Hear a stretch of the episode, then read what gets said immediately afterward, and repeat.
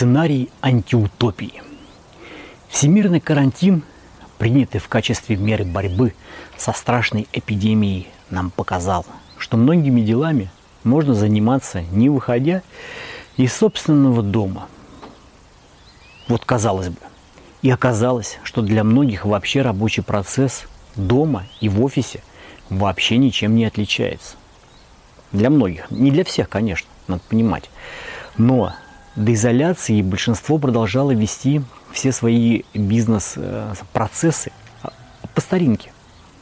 Однако ситуация вынудила освоить новые технологии и распространить эти технологии не только на бизнес, но и вообще на многие сферы э, своей жизни.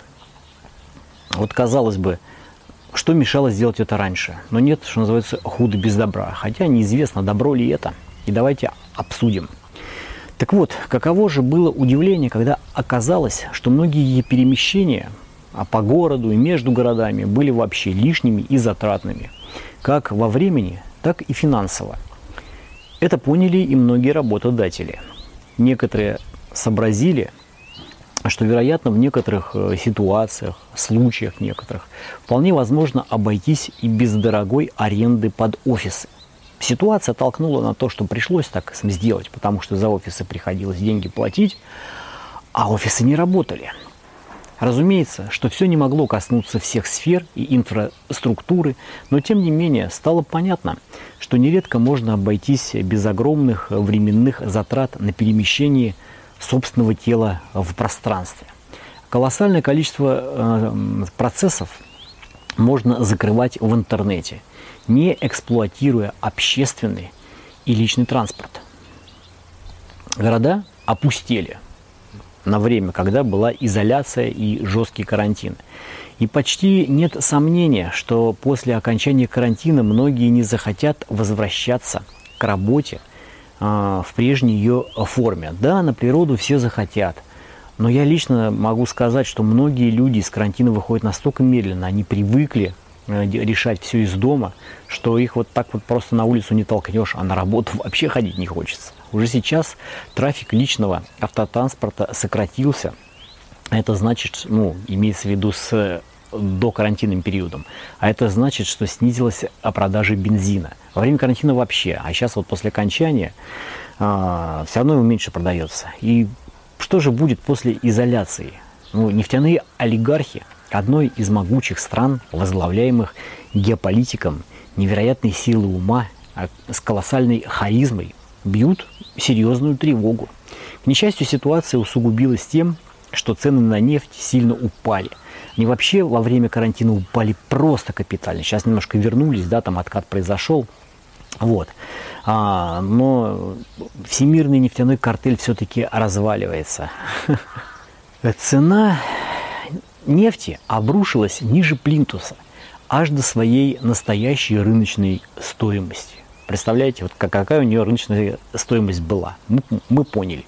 И вряд ли она вернется к каким-то цифрам, которые были когда-то давно. Про 100 долларов за нефть, возможно, мы и не вспомним уже никогда.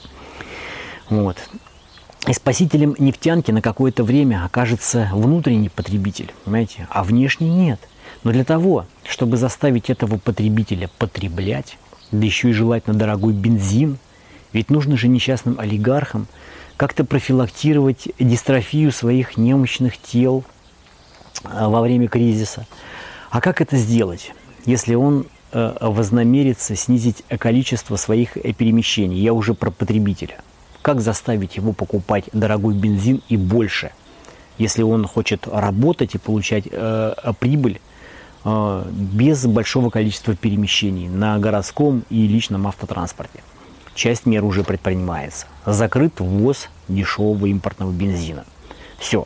То есть дешевый бензин мы не поставляем, покупаем внутренне дорогой. Остается только заставить людей теперь больше перемещаться. Ну и поднять цены на бензин. Ну, с ценами на бензин дело никогда не станет. А он только растет, не, хоть бы нефть вообще ничего не стоила. Так вот, для того, чтобы заставить а, покупать, необходимо загнобить и сделать неэффективными процессы в интернете. А для этого достаточно его сломать, я про интернет, ухудшив скорость, усложнив использование, навешав ограничения, ну и самый ходовой способ, введя налоги на интернет. Господи, только бы не подсказать. Вот, и все. Народ ломанется э, решать свои проблемы в офлайне, по старинке, как это было раньше. Появится потребность в личном э, присутствии во многих местах.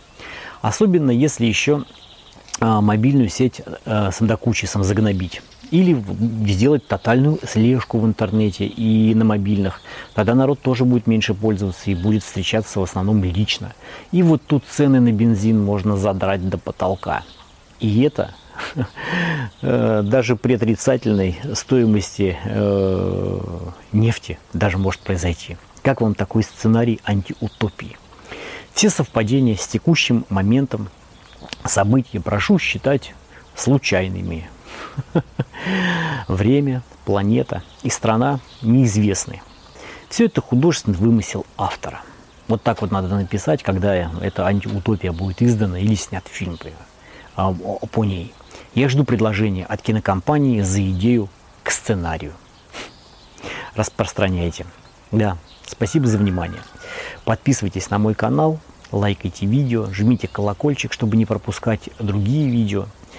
И обязательно, обязательно оставляйте комментарии. Обсудим. Интересно поговорить.